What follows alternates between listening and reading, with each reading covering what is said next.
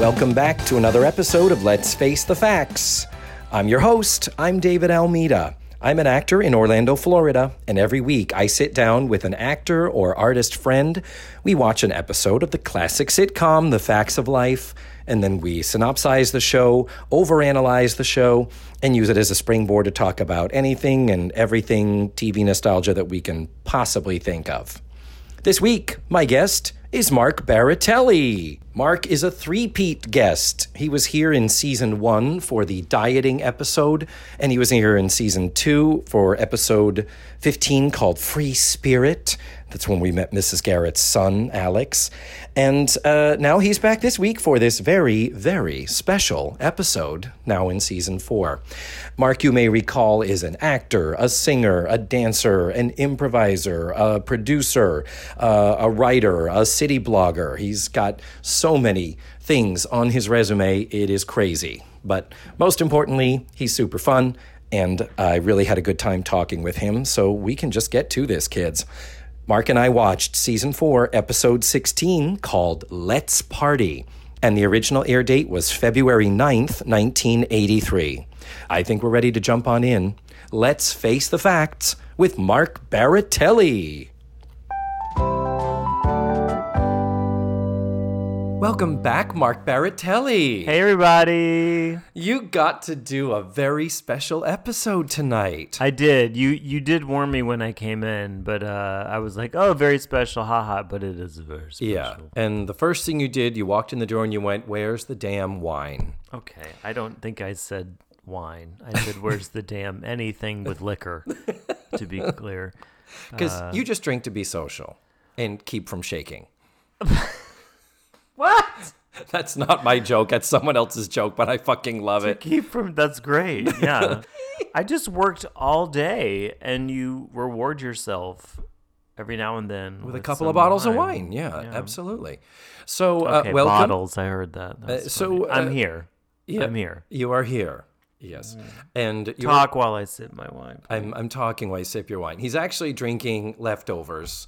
Austin was breezing through town with his uh, national tour that he's on, and he had a party, and there was some leftover wine. So I was like, "Hey, Mark, you want these leftovers?" And he said, "Yeah." Well, yes, you you did say that, but I want to go. I feel like one of our messages prior to making this appointment, you were like, "Let's get dinner and drinks, and we're gonna do this up." Were you expecting me to dinner you? And so when I showed up and you pulled out a opened, uncorked, what is it called? Foot mouth wine bottle, foot flop. It's called like foot fit flop, flop foot wine, which I've I've bought. Uh, like you could you when you when you're pumping gas, they have a dispenser for this type of wine right next to it. yeah, it's Um, yeah. I thought to myself, don't say anything, don't bring attention to it.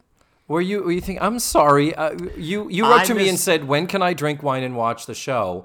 And when we planned Yeah. like a 7 p.m., Oh, I thought, just- "Oh, that's like a post dinner thing." Yeah. That's why I just gave you snacks. I feel terrible. I should have gotten some dinner. I, I have a learning disability, and I uh, in December I was diagnosed with ADD.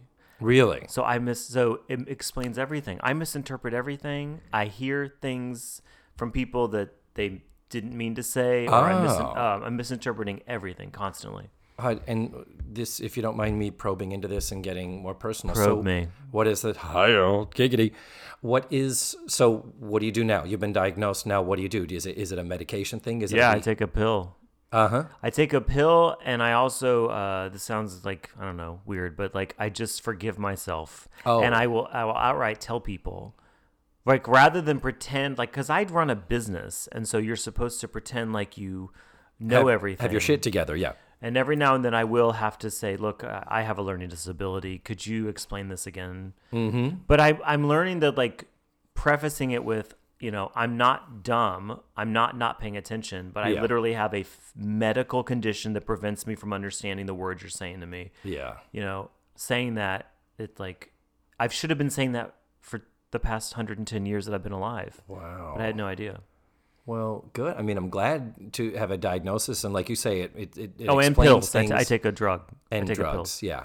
And are, are they supposed to be combined with wine and alcohol? Is it okay? Yeah, that's that makes them work better. It's it's oh, okay. It's preferable to down your meds with alcohol. Okay, good. ah, there it is. down the hatch. Oh my god, the pills are so good though. The pills are so good. One of the reasons, because one of the things you said to me when I first walked in, you're like, "Hey, your blog's coming back." These pills. Oh, that's one of the things. Okay. Yeah. Do you need more important than anything? Do you need more food right now? Do you want me to give some substantial food? No, I ate like your entire bag of chips. Okay, I'm and I'm fine with that. That was Okay, there for yeah, you. But do you need something? Do you need do you need protein? Do you need some? I got some sliced turkey. I have food at home. I have okay, and I'm sending you home with coma brownies also. So the the brownies are Comb over brownies? com- comb over brown. Yes, it's uh, Coma brownies? coma brownies. Coma. Have I not sent you home with those before? Are you doing like a Laura Hodos thing? I know she's known for her food. Her ugly cakes. yeah. This is, these are brownies. Trademark. She puts the trademark after Yeah, all the little Instagram. trademark things. I fucking love that. Yeah. Yeah. No, my brownies, and they do have the Laura Hodos seal of approval, but Yeah. they're uh, dark chocolate, caramel, sea salt, peanut butter brownies. And when you eat them, they're amazing. See, I walk in and I'm offered an opened, uncorked bottle of four dollar wine, and then I'm told after, like literally, I've been here for like four hours. After the four hours, yeah.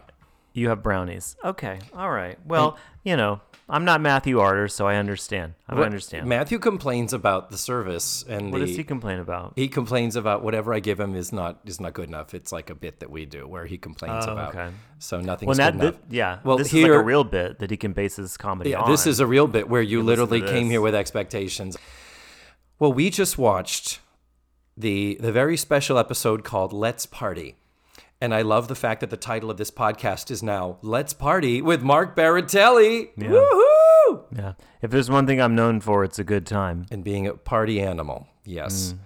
Uh, this was originally, this is uh, season four, episode 16. It was originally broadcast February the 9th of 1983 was directed by Asaad Kelada, same director who's been directing all the shows this season. He's the one who has directed the most of them. And it was written by Jerry Mayer. And Jerry Mayer is like one of the OG writers and creators of the show. He's listed as like developed by, and uh, he has written frequent episodes and many of the backdoor pilots. So he's like, he's one of the big machers in the writer's room. The Uh, big what? Big machers. What's That's that? that's a Yiddish word for uh, a, a big macher is like a bigwig, an important person. Okay. Yeah, and uh, it, you know because me, I'm so ethnic, Mark. I It's- it's- I that's why I had to stop I, you. I have such culture Why and heritage in the old country from which my people come of uh, Ireland and England You're and white. You're very white. I- You're I am. translucent. I yeah, I, I am. I'm like a one of the aliens from Cocoon. So Mark, first things 1st Mm-hmm. you know the drill. You are a three-peat guest. This is your third appearance. So therefore, I need not even ask you what I'm about to ask you. Go. I'm, I'm talking. ab- I'm, talking about the elevator pitch two-sentence synopsis of what we just Oh, watched. okay, okay. Um, It's only been 11 months. Jesus, how did you forget that? uh, the one ethnic African American character is saddled with a substance abuse related adjacent issue. Thank you. Okay. That is that is extremely accurate yet very vague and oblique. And uh, if I read that in TV Guide, I'd be like, I may or may not be interested by this. So very good. Well done. I don't know if it was like a pitch like to get you to watch this show, but it was like my like now that we're in this 2020 mindset of like I I see I we all are watching everything through different eyes. True. And watching this show through the lens of uh, 2020, it's, yeah, for all intents and purposes, this is the very special episode about drinking and driving. That's really what it all boils down to. Which I think was a new, I don't know if this is factual. Maybe you can back me up. I think that that was a new thing, mm-hmm. right? Mothers Against Drunk Driving was like new. In the 80s, yeah, Yeah. that was a very new thing where suddenly people had been dying in car wrecks and drinking and driving all over the place. And it wasn't until the 80s that somebody went, you know, we could try to do that less and encourage people to do that yeah, less. it wasn't like car companies. It wasn't the government. It was people. It was citizens. Yes. I just looked it up. Mothers Against Drunk Driving was formed in September of 1980. So it is still a very. Oh, this was. still n- still I mean, you're you're you're far far younger than I, Mark. So I remember as a teenager that it was a suddenly very prevalent thing in our culture about hmm. this. You know, don't no drinking and driving. Don't no drink. Don't drink and drive. That was a, a big thing and and mad. And that, uh, yes, so you are absolutely right, and I, I, I was going to bring that up, and I'm glad you did. I'm sorry I beat you. No, no, that's like I said. It's me. Me listening is is foreign, sadly. Uh, so let's get into this. Let's let's start doing it. We have got the first scene. It is clearly the weekend because the girls are in their street clothes. Blair is wearing her ugly ass yellow mustard colored top that her asshole boyfriend Chad did not like a couple of weeks ago, and um, he didn't like it because he thought she looked better in blue. I didn't like it because it's fugly. It is hideous with the extra patty wide shoulders and no collar. It just dips right down like they forgot to put a collar on it. It's extremely matronly, but everything that Blair wears is matronly. We're constantly referencing costume fails in this show. Uh, Tootie is really excited and uh, cannot wait because her brother Marshall is about to come and visit. He's on his way to a ski trip and he's stopping by Peekskill to spend some time with her, and she is so excited. And good God, does she idolize and worship this brother? And uh, Natalie and the girls all know him when he arrives, so there's some familiarity. At some point, somehow, somewhere in the course of this show, they have met him. We have never met him or seen them meet him before. And then the sort of not really quite B story is Joe has a solar greenhouse from which she has proudly produced one head of bok choy, which, for those who do not know, is Chinese cabbage. Thank you for telling us that, Mrs. Garrett. So, this is just the reason for a couple of jokes and nothing else. But suddenly, Joe is a gardener in the middle of dead of fucking winter. And it's absolutely ridiculous and unfounded and inconsistent with her character, whatever.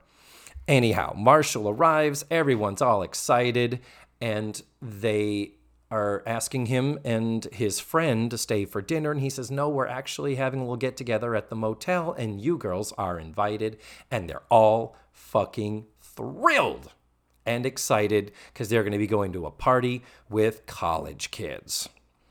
So tell me, what uh, what thoughts, what felts have you feeled regarding this scene so far? Uh, so Marshall's friend is hot, yes. beautiful. Uh, I don't know if you Googled him yet. I want to know what he's been doing, what he's up to. I know he did a probably a Playgirl centerfold in the, in the late '80s. He, he Um, could have. He and his chin is either an implant or a gift from God. I've never seen a chin so perfect, and uh, this is great. Yes. And when he comes in, Blair is all, Blair goes into estrus. Blair is like, What's estrus? uh, that's when your baboons get their their big bubble gum. Ah. But that's that's that's literally like my pussy is wet and ready to accept you. That's yeah. You've never heard that term? Is this going on the internet? I don't know. I might cut it. Oh God! Can we talk about how Blair is situated uh, upstage? I think I remember the theater terms. Yes. Upstage, behind a table. Yeah. I feel like there might be objects uh, in front of her or around her, and also when you said shoulder pads in the sweater, I was like, okay, that makes sense because. She's hidden. This woman is hidden. Yeah. And her hair is very big. But you, I mean, if we know this show, um, and we're all, we all have eyeballs. This woman has gained some weight. She actually is slim right now. She actually was I- heavier last season, and this season she is slimmer because they sent her to a fat camp over the summer. Okay, well, maybe, maybe, okay. Yeah. Well, she's, but she's not her original weight. Because, well, she was like 15 when she started the show. her original weight was she's she's 19 right now. the Uh, Like actress the actress is 19. is 19, and th- she's playing an 18 year old. I I would uh, I believe you. I hear you, and what you say matters. But the rest of the show, to to bolster my case, the rest of the show, please tell the audience what she's wearing. An overcoat. A large, A large- black mm-hmm. overcoat, like a thick trench coat. Yes, and I will support your statement. Even though she is slim this season, they are dressing her no differently than they have the previous seasons. I have long criticized how they've dressed her because they could have thought, okay, how do we do fashion forward for a girl who's a little curvy? They could have done some really cool stuff. She's so fucking rich, she could afford the top fashion stuff designed to work with her body but look really cool. Yeah. But they didn't do that. They instead just make her look matronly. She looks like Delta Burke on Designing Women, who was heavier than the producers wanted her to be and that's it's like the punishment costume for fat television actresses who might be a size 6 Yeah, like uh, it does seem like when you gain weight on TV, you show less skin, Mm-hmm. and you do do do not bring it. It's it, it's almost like an attempt to not bring attention to the weight. That's what I see visually. Obviously, it doesn't work. let's talk about the actors now we That have hot guy. the okay hot guy on. okay Okay, go ahead. speaking of being Sorry. an estrus mark Yeah. Okay. I'm Down- flapping my down- rosy cheeks. enter, enter here. the deal is, uh, first of all, we have Tootie's brother. This actor is Kevin Rodney Sullivan. Kevin Rodney Sullivan has a lot of acting credits. I should say he has a few acting credits, maybe a half a dozen or so. But he very quickly, in the 80s, transitioned into a little bit of writing and a lot of directing.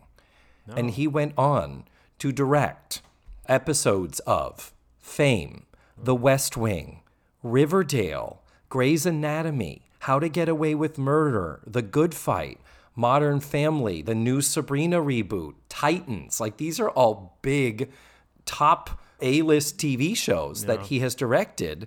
And he also directed the feature films Barbershop 2, which was a sequel, but that was a, those barbershop movies. Those were a big fucking a big deal, deal? Okay. in, in the African American community because it's well because it's movies with with non-white people Go in on. them, Go on. I'm listening. Yes. people of color. Yes, Okay. Sure. and he also directed How Stella Got Her Groove Back. The The director of it. he directed that. He's like a big time director now. So this is like an example, like Meathead. Meathead had that one role. Rob then he- Reiner, he I believe. Mm-hmm. to, yeah, and he went on to do When Harry Met Sally, and then just have this huge Yeah. career beyond that one role. Yeah. So he- this guy was meant to be behind He's the, camera. This is the black Rob Reiner. Yes, Mark. I know you want to say that, but what? huh? I'm sorry. No. My flaps are open. So, um, yes. So that's it. And also, uh, among his acting roles is only like a half a dozen of them, but they're all in fairly prominent things small roles, big movies, including The Adventures of Buckaroo Banzai, Heard of it? Star Trek II The Wrath of Khan, Night Shift, more American Graffiti, not the original, the sequel, which I didn't even know existed. Oh my god. And uh, he was in 13 episodes of Happy Days in the role of Tommy.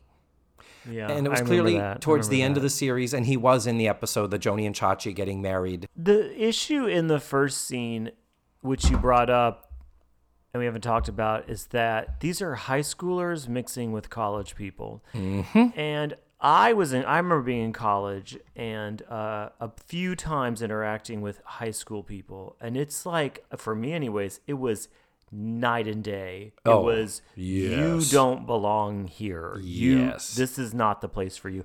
And Mrs. Garrett, speak with her low cut button blouse and her up to her gut, right beneath her Wawa's black skirt, doesn't say a word about hey, hey kids, hey children, hey minors, maybe you shouldn't go out with the high, the college student. I, I thought that too. I question her judgment. I, and I question I the writing. Too. I think the fact that Marshall shows up as such a uh, worshipped child, a worshipped sibling of Tootie, Mrs. Garrett does congratulate him on becoming a Phi Beta Kappa member, which is a uh, you know a college honor society thing. So he's uh, clearly a good student. He's he's not a normal college student. He's he's a he's a respectable college student. Right? Yeah, response. There's Responsible, A, there's a sense of he is a responsible boy. So the idea is, and and it's clear he does love Tootie. He loves his sister. So I think Mrs. Garrett's judgment is that well, Marshall's in town with some friends, and they're going to hang out with the girls. I think we can assume, huh? In a hotel. in a hotel room. Giggity. But uh, I think that's that's the leap I had to make. That's a little. Uh, Justification. those are dots I had to connect with my own self. That was not in the show where she said, "If I had known there was going to be drinking, I would never have let you girls go." And remember, they do come home before curfew, so uh, they're not in a prison. It's it Their is curfew was like 10 o'clock. yeah. But that, as it should be, you're in high school. Agreed. Uh, totally agreed. But um, the uh, the other thing you brought up, which uh, we do need to address, is Paul Walsh. Oh, Is that his name? Paul Walsh is the Yeah. character who comes in that Blair loses her, slides out of her chair for. We all slid out of our chairs. And you also, when you say Paul Walsh, it's your your mouth is open. Paul most of the Walsh. ready to receive Your mouth. Paul Walsh.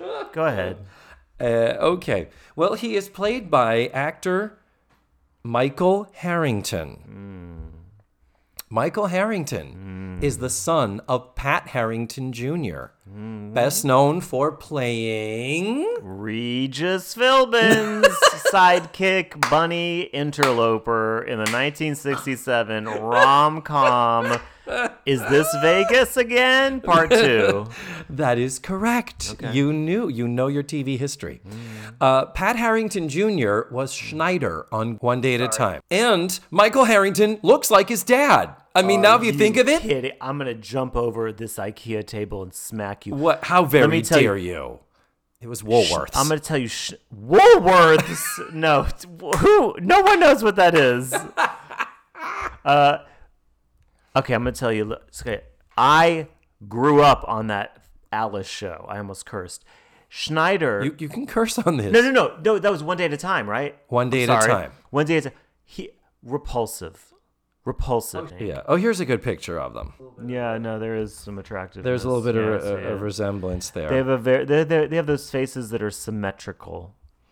Yeah. And you could eyeballs are on not stop line. commenting on Michael's chin. He's got like an Aaron Eckhart, that square chin, no, no cleft in it, but it's, It's it is remarkable. striking. I want to know why he did. Where did he go? Either he's super rich and he's like, I'm done with this, or he became a director too, Uh, Like, or he became a, like a, some sort of stripper or casino. he did not go into any sex work or sex work adjacent type of job. lady host.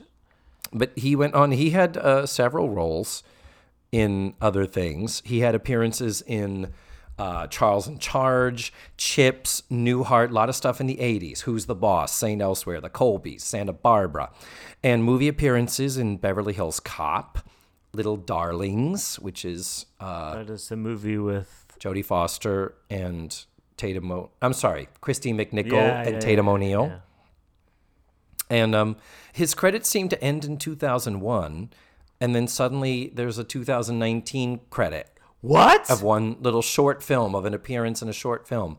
So he clearly went off to do something else, but I I didn't dig too far to find out. I didn't care. You know, I think that a lot of people who aren't actors, like if you don't become, you know, Sissy Spacek or Mariah Carey level of acting, you're a failure. Mariah Carey This- is your is your gold standard of acting. Yeah, I listen. I saw Precious. Did you see Precious? Uh, Did you see Glitter? But, but my point was that like look let's look at this career. The Colbys, the Carringtons, Dynasty. Yeah, he was that. on his way- These are fanta- These are high level, like you said, high level shows. Yeah, and like and his resume is probably not much different than George Clooney's was. And George Clooney's Oh, yeah. included facts of life, and yet somehow Well- Clooney went that way, and Michael Harrington did not. And uh, I'm sorry, I'm gonna say it. I think Michael Harrington may be a skosh more fuckable than George Clooney. One other thing is, you did make a comment. You said somebody got fat. Who? Oh, were- Blair got fat. oh, uh, it was Blair. You were talking about. But uh, but but uh, Tootie got uh, lady lady chests. She didn't have those when you were here last No, time, the did last she? time, yeah, the last that was a tiny waif twink uh, woman, and I come back and she she is not only filled out, but these are large, She's got forty four year old woman. Tatas. Yeah, tiggle bitties. um, and also the solar greenhouse. What year did Epcot open? 82. Okay, and this, This was is 83. So, like, do you remember going through the land for the first time? Oh, sure. Yeah. And this this is our hydroponic solar powered. Never heard these. I'd never Yeah. heard these words before. I, how food is grown. I wonder if one of the writers went to Epcot. Oh. solar greenhouse. Yeah, uh, it's so weird. This Joe and and there is a moment they try to do a joke where Joe is like, "Yeah, it's so great to put those seeds in and then to slowly see some of the leaves shoot up and then watching them grow." And then there's a cutaway of Blair kind of looking at her weird, and Joe kind of is like, "Yeah, I guess it's okay." Which I think is a vaudeville bit. Well, it's the implication was if it was not Joe, if it was some other character, the response would have been, I really need to get a life. Like it was the idea was that why are you deriving such pleasure from such a mundane little thing? Yeah. And it was so incongruous with everything else we've ever seen or explored or done or been shown with this character. It's just like, what is happening? Who built the solar greenhouse? And aren't greenhouses all greenhouses solar because the sun goes through the greenhouse? so how is this more solar than a regular? Isn't that a, just a greenhouse? Yeah. So then we move on to the next scene where we are at the party. Now it took me a while to figure out where the fuck we were, but it's a hmm. hotel room. I was like, so. Where so did you think we were? well, I was like, is this a dorm? Did we did he take them to oh. his college? It, it took me a while because there was a sense of, huh? Later, it is stated very clearly it's it, it is a motel. So we've got Marshall there. Oh, oh, last thing I need to say. Tootie, all she talks about is this brother Marshall, and we get we gather from this that they are the only two. And in an earlier episode, when Tootie was being wooed by the uh, boy at the candy machine back in season two, the episode called Who Am I? Uh, some viewers may recall him in asking Tootie if she has any sort of a network of African American friends. At Eastland, he says to her, So, do you have any sisters around here? And she says, No, but I've got two brothers at home. And then he's like, oh, the third brother. yeah, what happened? Is that Chuck from Happy Days? Did where did Tootie's other brother go? Everybody at this party, quote unquote party, has a beer in their hand, other than the girls. And what we have is it looks like we have four extras. We have uh, we have uh, Marshall and Paul. We have Joe is not there yet. We have Blair, Tootie, and Natalie. We have two people sitting on the bed, one person sitting on the floor talking to the people on the bed, and then a guy in the chair, and his name is George. We are about to meet him very briefly, but that's it. So this isn't like a big ass blowout of a party. This is just a little cluster of friends on their way to a ski trip who have stopped in a motel so that Marshall could have his sister and her high school friends join him for a pizza and beer party. Would you agree that every surface in on the set was covered in beer cans? And pizza boxes, yes. Like Yeah. covered. Yes. Yeah. It- They they tried to, to make sure visually to make it clear that there was drinking Yeah. going on in this. Uh, so there is some talk that uh, she Tootie says to him, "Remember when Dad caught you drinking and you were only 15? It's so weird that you're legally able to drink now." And I'm like, "Okay, wait a minute. He's in college." And um, so I had to look up what was the drinking age Oh. in 19 uh, in 1983 when this was filmed. The legal drinking age was 19. It had just gone up from 18 the year before. In 1982, you could be 18 and legally drink in a 18 or 19. You said 19. In 82, you could be 18. Now, as of this episode, 83, it had been upped to 19. 18 was the legal drinking age in Yeah. America? Yeah. In America? Yeah. Oh, I remember in Massachusetts when I was, I remember being a teenager and my older cousins being like, oh, I can't wait to turn 20. Why? Well, because last year I could drink when I was 18 and then they changed the drinking age to 20. And so they were in that window of, okay, last year I could drink and now I can't till next year. So I remember that. They, they kept like creeping it up. And similarly, it went to 21 the legal drinking age was changed to 21 in 85, so two years later. So it's not unusual that Marshall, as a college student that's not a senior or a grad student, could legally be able to drink at 19. I mean, that's. That's Anyhow. so important. Like if you're watching these shows just as like, oh, haha, the clothes are weird and the dialogue is weird. That's one thing, but it's fun to also watch this in the context of what, what you just said. You had no idea that the legal drinking age was under 21 at some point. No, that was out of my bubble of You're so, importance. so young and naive, Mark. No, I'm an older white woman who uh, just doesn't pay attention. So the the guy George is uh, played by an actor named Kyle T. Heffner. And there's not really much there other than he's supposedly a journalism student. Natalie's trying to have a conversation with him, but guess what? He's been drinking beer and he's drunk and he's not a great conversationalist. and maybe you're with me on this, but did you think big penis? Like a shocker. uh, I no. Uh, okay, I, all right. Next topic. I got two things. One was like I never saw Animal House, but I was like, Oh. is this a is this a- Belushi is kind of a thing. Yeah. Oh, okay, I could see that. Yeah. And then I also thought of George Costanza. Just because Yeah. his name was George, and he kind of No, but he honestly, that's what that's he looks like. That's what Jason Alexander looked like when he was younger. he had, yeah. That's totally. It's totally a Jason Alexander. I don't think type. Jason Alexander has a big wiener. No.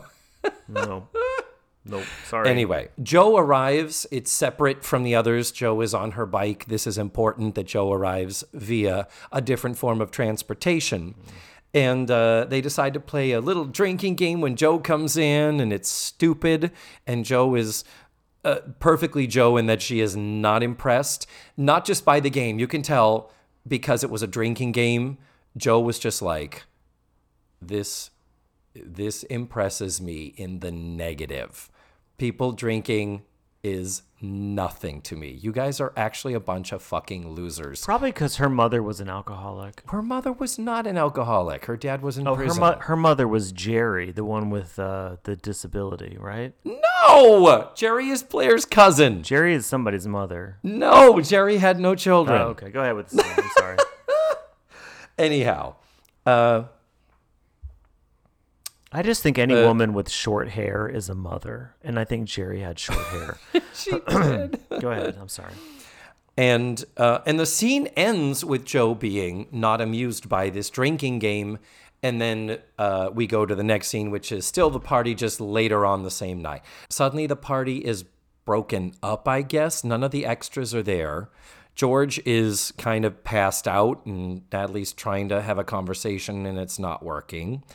Uh, Jo is gone. She went home on her motorcycle, and basically they learn that there's another party at another motel and they're going to head on out there. And Tootie's like no it's curfew. You need to take us. We need to get it's cur- it's past curfew. We're, we're getting towards curfew. We need to go home. So Marshall's like cool. I'm going to drive you home. And they're like "Eh, you've been drinking a lot of beers. And he's like you think I'm drunk? And he says I don't get drunk on beer. I'm responsible enough to know when I can drive so Blair and Natalie are both like, shit, we should have gone home with Jo, or one of us could have ridden on the back of her motorcycle or something. And uh, they're like, I don't think we should. And Tootie is, Tootie kicks into defensive cognitive dissonance mode. Where she's like, What? He's fine. He's not drunk. You're embarrassing Marshall in front of his friends.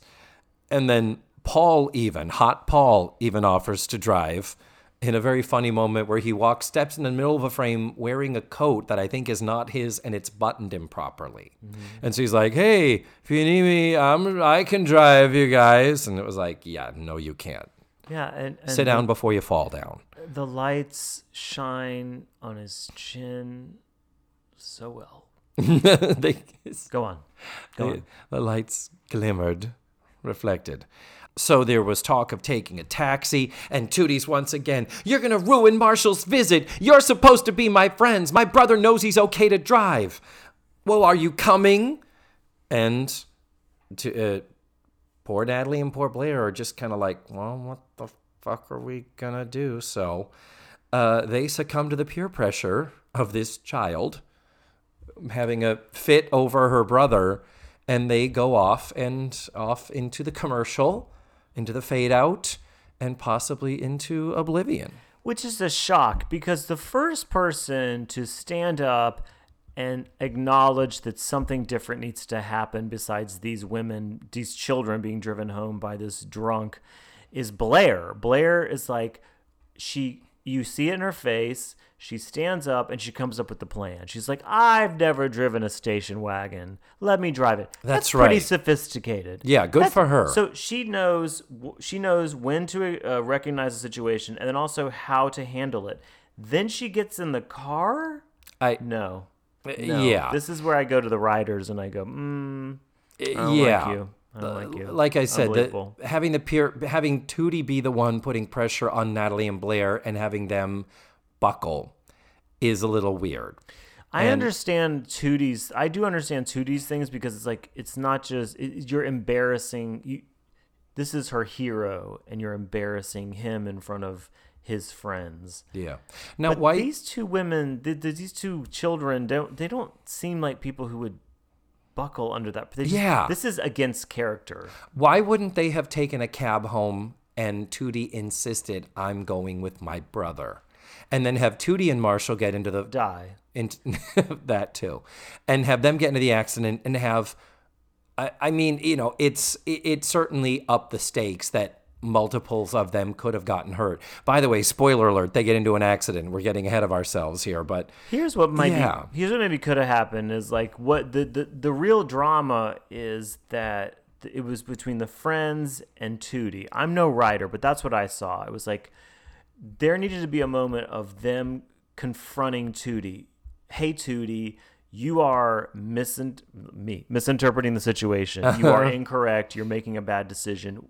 We are your friends. You must trust us. You why are you not trusting us? And then she needed to face that and have that moment. And then maybe yeah, uh, you know. And then what I, in my mind like she would have had that moment go okay i'll go with you guys and we'll get a taxi home and they get to the house and then it turns out her brother gets in an accident and dies. potentially dies but maybe potentially comes up and, Yeah, and shows them and says hey die, you know yeah. what hey guys I, sh- I shouldn't have driven i'm going to call my parents but no go yeah, on but yeah, I think yeah, upping. I think upping so the stakes. judge uh, upping the stakes of having our characters, our girls, be put in danger. choosing to be put in Yeah, all- it's. yes I agree with you. It is a little weird, and I'm back to something I asked last week with Mrs. or was it the week before?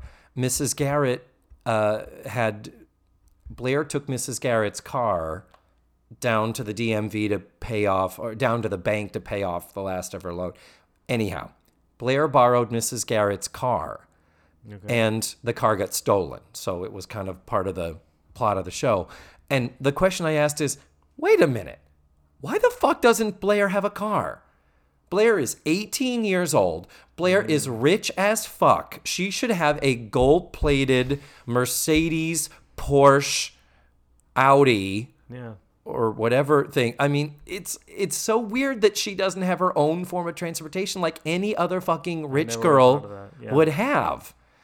And she's from the city. Well, they can afford parking because parking is so expensive. Uh, but the thing is, it's like this should have been a situation where Blair would have driven the girls, and then Blair would have driven home. Yeah, it- that's what like hey, like there should have been another like an option B of like, hey Tootie, we've got another option. Come with us. You know, let's go in Blair's car. No, I believe my brother. Like choosing between your Yeah. brother and these friends that you love. So then we come back from commercial and we're in the parlor and Jo is on the phone and she's like, "What do you mean they left an hour ago?" And she said, "Well, th- okay." And she's I think she said she's talking to George and she's like, "Okay, George, focus. If they come back, four words. Call Jo, phone home." Which is a reference to Raiders of the Lost Ark. Raiders of the- dum, ba-da, ba, bum, ba-da. I I believe it would be E.T., a different Steven Spielberg film. Did that like just come out that year? Raiders of the Lost Ark was 81, No. E.T. was 82, Oh, okay. and this is 83, so E.T. is still wildly popular. So Jo, for some reason, tries to whitewash it. I guess she doesn't want to worry Mrs. Garrett, where Jo said, uh, Jo lies. And says, "Oh, they're uh, just leaving, so they should be here really soon." Jo doesn't say they left there an hour ago and they should have been back. I'm worried, though Jo is clearly worried. So interesting she doesn't share that with Mrs. Garrett. Well, Mrs. Garrett is kind of a mess. If she had shared that, Mrs. Garrett would have blown her caboose. And well, she should have. well, she should have, but it wouldn't have Well, done she- any good. You know what I mean? Eh, well, But I, I- you know, I would have not done what what what's the lesbian's name? Jo. I wouldn't have done what Jo. I would have gone. These te- you let these teenagers with these college guys, and I they're they I would have Yeah. been admitted. I would have made Mrs. Garrett lose her mind. oh, okay. Yeah, which good to she know. ends up losing her mind, which we'll get to later by bringing out some food objects that are. Uh, Oh, wait, we'll yeah, get there, Go yeah. ahead. Go ahead. Yes. So, um, more references to the to the garden, and Jo has this thing of plants and a blanket they're putting over to protect it from the cold, and then later the blanket comes into play for uh, a final joke where Jo says, "Let me go with you, Blair," and Blair's like, "Jo, that's so sweet. You don't have to." Blair is wearing the blanket, and Jo says, "No, I'm not coming for you. I need the blanket for my broccoli." And that's like the payoff for all of this hydroponic, listen to the land shit. They Yeah. were going to the bathroom, Upstairs, upstairs. They're gonna have their to cocoa the in their bidet. room. The what? N- The, The they're cocoa. They're gonna have cocoa in the have room. cocoa in their room if you know what I'm talking about. Get cocoa in the room. Turn the lights off. Pour the chocolate. Speaking of chocolate, go on. Um, so the girls do come in. No sooner do we uh, lie to Mrs. Garrett's face. They come in and clearly some shit went down. Tootie's hair is messed up a little bit. Okay, what percentage of that wig would you say was messed up? Because I'd like to get your number. Because I have a number, a specific number. I would say seven percent of those hairs were frayed. Yeah. Okay. Good. I was. Not, I was like ninety six percent of it was fine. Uh huh. So four to seven percent. Four to yes, it was 7%. We- we can agree. shockingly. We can agree. None of them were disheveled. None of them. Blair walked in beautiful, Yeah. right? Yeah. For the most part, with her, they with her yeah. baby covering wrap coat. Yeah. but her hair was gorgeous. Yeah. So uh it's like, "Why hey girls, you made it." And to Mrs. Garrett, it's like, uh Marshall had trouble with the car, so it stalled and we weren't near a phone, so we had to walk home, but we're okay. Who is this? Tootie. Yeah, she's still. Lying. But in a in a place of denial. Didn't she's denying lying. Deny Every lying. scene is denying. Yeah. Tootie's Tootie's got some issues to work through here. So Jo knows something bad because she can look at the girls and see Natalie is fucking traumatized. Natalie's gonna have PTSD from this. Natalie's like, mm. my leg won't stop shaking. Why won't my leg stop shaking? But Jo is like, hey, Mrs. G, they look cold. Maybe you should go get them some hot chocolate. And Mrs. Garrett's like, oh, all right. And off she goes into the kitchen. vibrato throat. And as soon as Mrs. Garrett's out of the room, Jo is like, You got into an accident, didn't you? And they're like, Yep. And he was driving, and Jo, at the top of her lungs, he was driving and he was drunk. And then Blair is like, and he was driving too fast. He ran a red light. And Tootie's like, the light wasn't red, and blah, blah, blah. And Natalie's like, why won't my knee stop shaking? You guys could have been killed. Mrs. Garrett is in the kitchen. There is literally a door between you and the next room. That they did not play this with some sense of what the fuck happened? Are you telling me that you let him drive? What the heck? What were you thinking? It's like the fact that they were playing to the goddamn balcony at the top of their lungs. Do you agree with me? It was they were doing Virginia Woolf. Oh. and uh, old uh, Death Blouse in, the. In the They were doing room. Virginia Woolf at the Amway Arena. Jesus. Fuck. So in Marshall comes, and he's got a bandage on his head. He said there was a kid in the car and he found the band aid. That's where it came from, but he clearly hit his head. It was an accident. And I think it's Blair that says that was no accident. It was five beers. And they're still shouting at him. And then uh, You were going to be driving off to another party. And he's like, No, it's okay. I'm just going to go back to the motel and slowly. And then after all the shouting, Mrs. Garrett comes in. Well, here's some cocoa. And I heard nothing that went on in this room. Why do you have that cut on your head?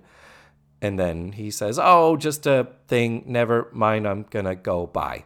And the girls are like, Yeah, we're going to have our cocoa up in our room. So uh, everything's totally cool. Goodbye. Yeah. And then as Tootie leaves, Mrs. Garrett's like, Let's talk. And Tootie's like, It's, it's late. She's like, You can sleep late in the morning. And so she's like, Something happened, didn't it? And Tootie's like, yeah. And she said, Mrs. Garrett says, well, I was watching all the looks flying around here. And it's like, or she was in the next room while they were shouting and could have heard it, it all. But whatever.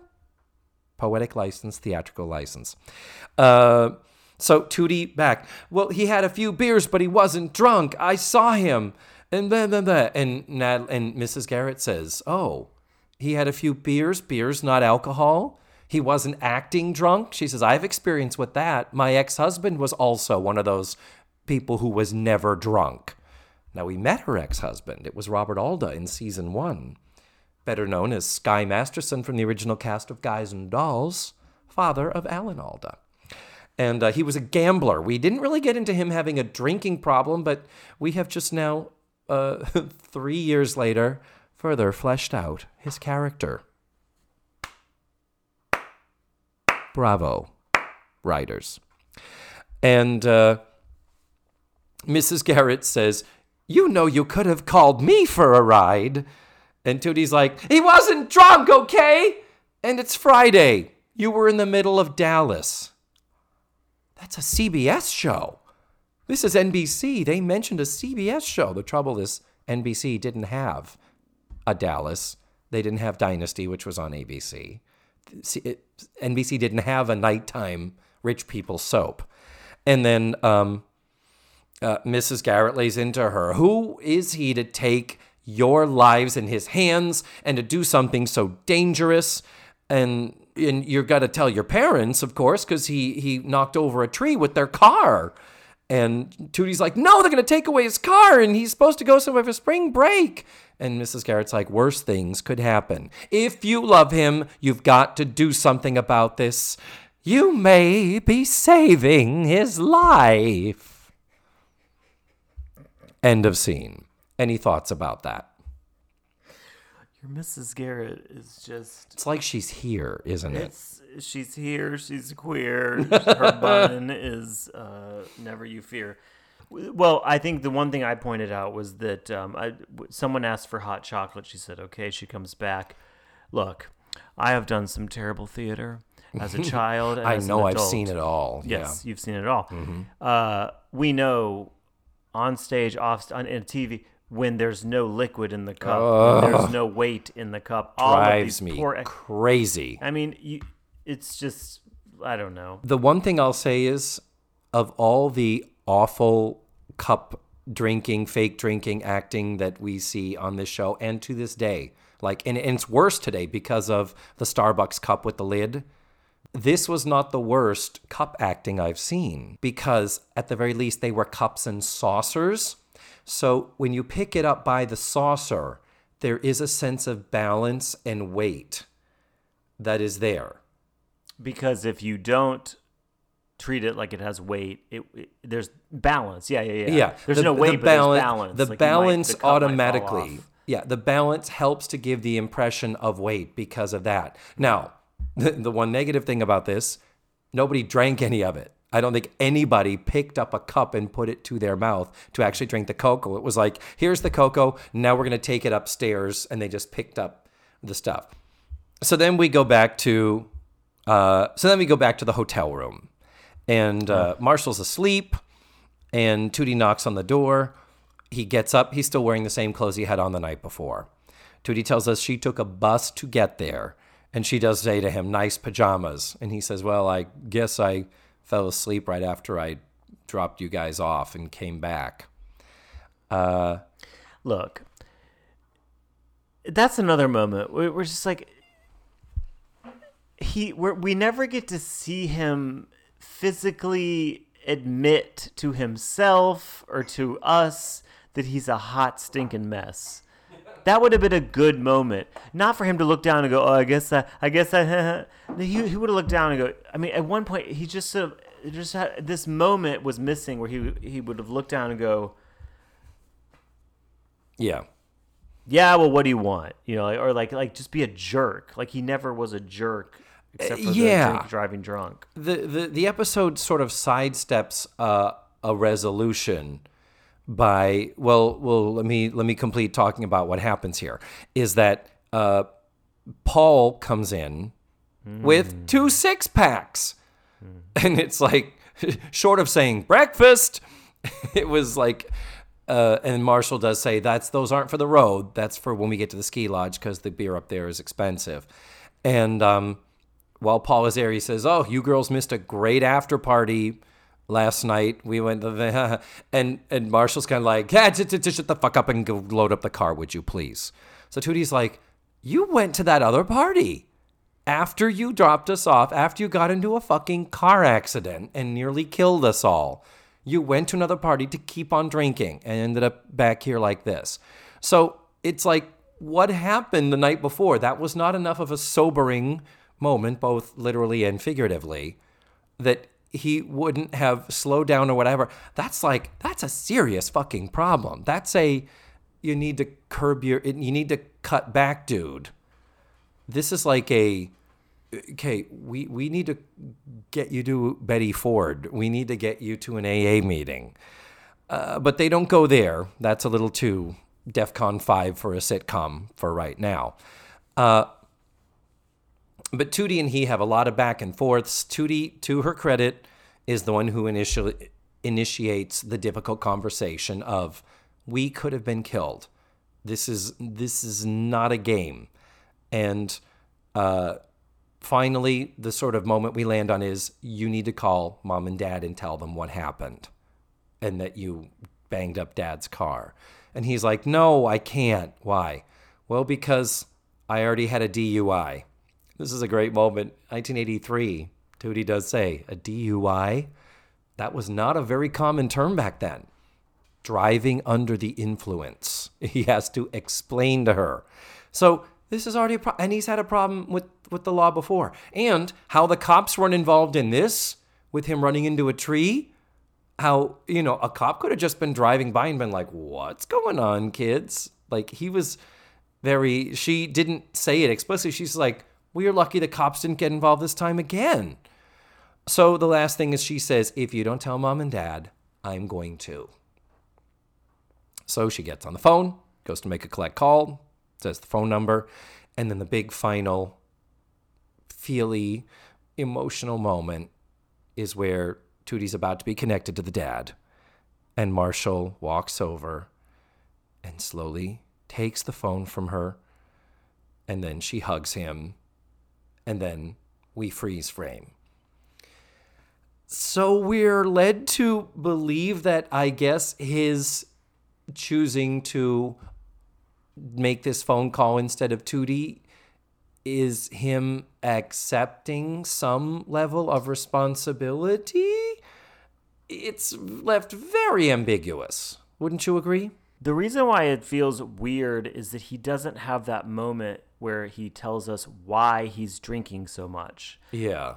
People do those actions for a reason. And I think mm-hmm. one reason, and th- listening to you talk made me think like, potent- potentially, one of the reasons he was so drinking so much is because he's so miserable. Because he could have had this moment of like, everybody thinks I'm perfect.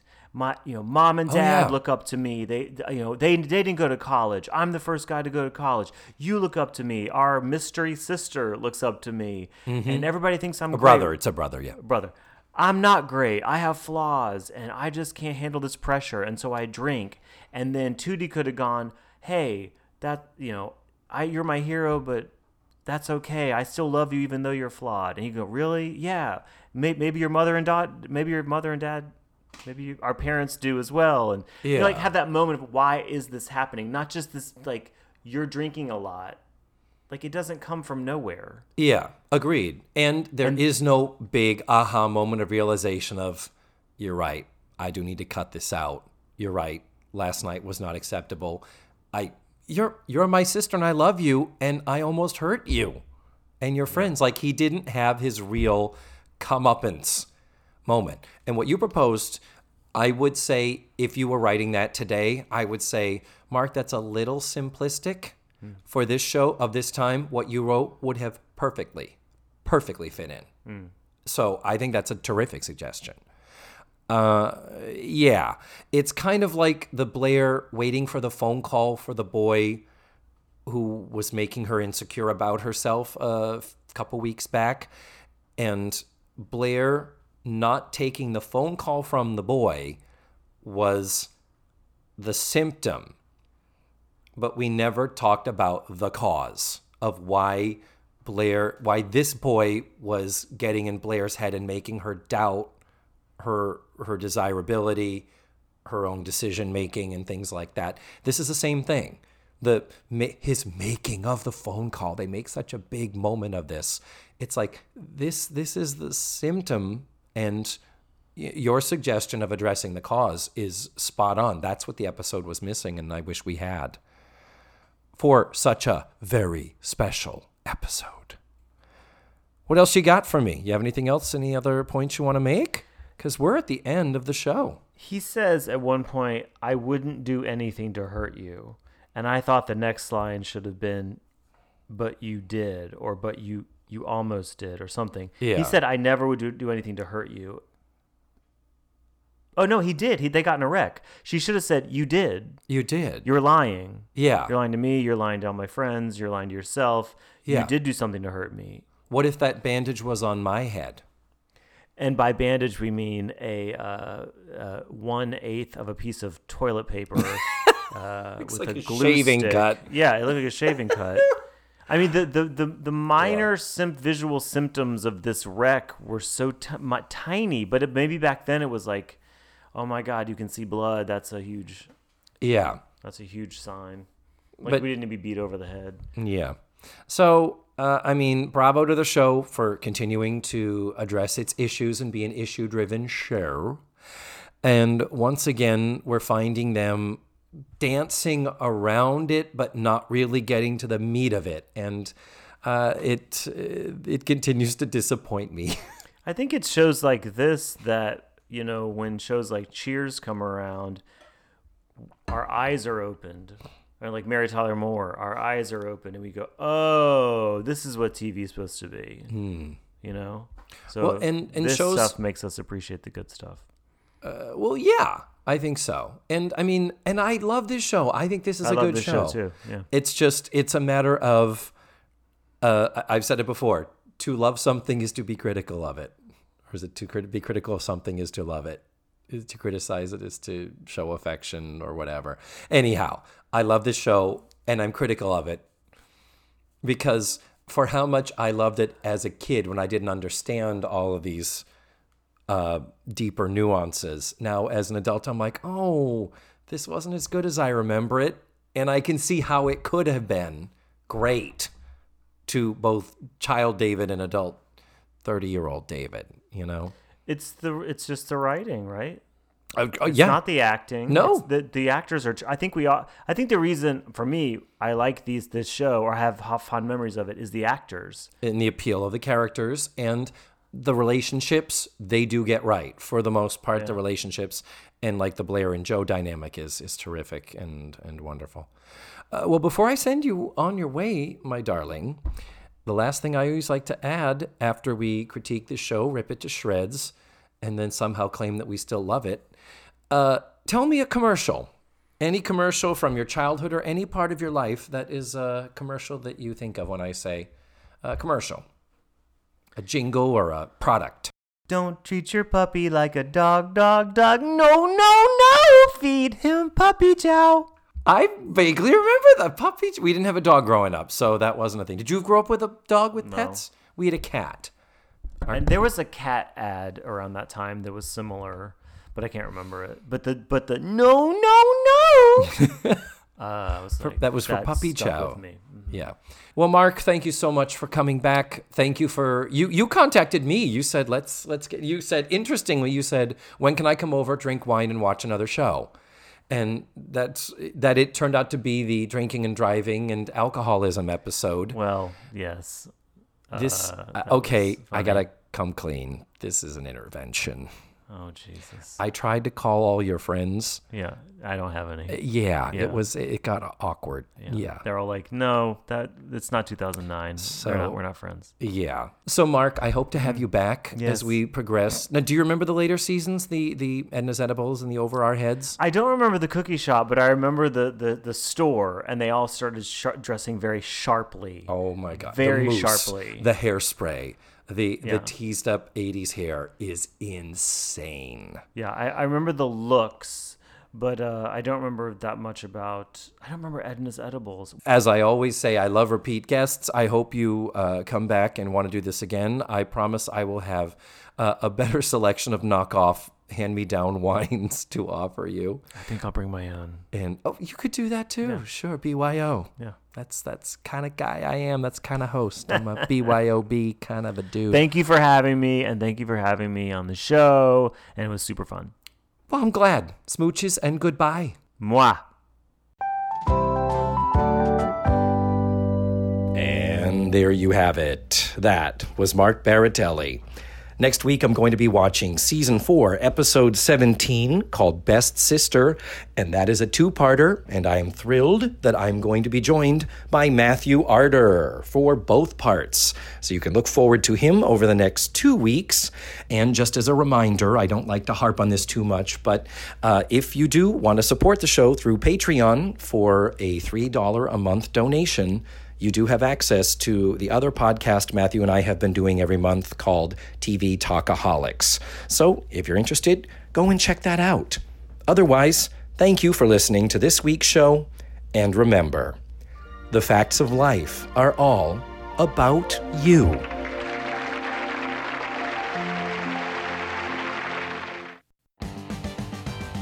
Let's Face the Facts was produced, written, hosted, and edited by me, David Almeida. My theme song was beautifully arranged and recorded by Ned Wilkinson. Our website is facethefactspod.com. You have to drop the let's. And that's where you can find extra pictures, video, and audio extras from the digital cutting room floor. Follow the show on social media. We're everywhere under the handle Face the Facts Pod. You can become a patron of the show by going to patreon.com slash face the facts pod. And don't forget, go to your favorite podcatchers and subscribe, rate, and review. Tune in again next week for another thrilling episode of Let's Face the Facts.